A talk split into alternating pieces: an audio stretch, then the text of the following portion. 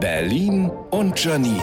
Die spitzeste Zunge der Stadt. Heute ist der Tag des gefüllten Eis. Ja, jetzt können wir uns wieder darüber aufregen, was das wieder für ein Quatsch ist. Aber auf der anderen Seite sind gefüllte Eier nicht wirklich ehrentagswürdig. Ich erinnere mich an die gefüllten Eier meiner Oma, die es bei jeder Feier gab und die immer sofort weg waren. Keine Ahnung, wer die mal so schnell aufgefuttert hat. Eier sind einfach in jeder Form einzigartig. Rührei, Spiegelei, Überraschungsei. Gäbe es unter uns Erwachsenen noch die schöne Tradition des Steckbücher-Rumgebens, würde ich unter Lieblingsessen immer schreiben Ei. Denn gibt's irgendetwas Besseres, als einen Löffel in warmes, weiches Eigelb zu tunken. Es gibt sogar Menschen, die schmelzen vorher noch ein kleines Stück Butter im Ei. Da bekommt jeder Ernährungsberater einen Heulkrampf, aber schon Jesus ist doch nur durch das Essen von Eiern auferstanden. Oder warum suchen wir die an Ostern? Aber gut, um mich ausgewogener zu ernähren, esse ich jetzt öfter auch mal Obst zu meinen Eiern. Kiwis nämlich. Das sind ja quasi auch Eier mit Haaren.